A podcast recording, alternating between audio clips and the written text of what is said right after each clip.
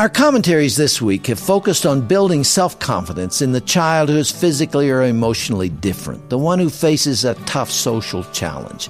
Despite these wonderful suggestions that I've offered, let me conclude by acknowledging that there are no magic bullets short of changing the values of an entire society.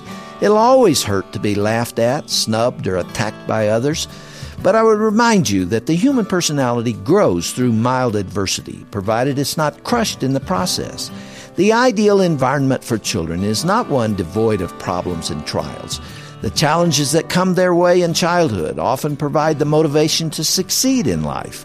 History is replete with stories of those who overcame hardship by using every ounce of ability within them.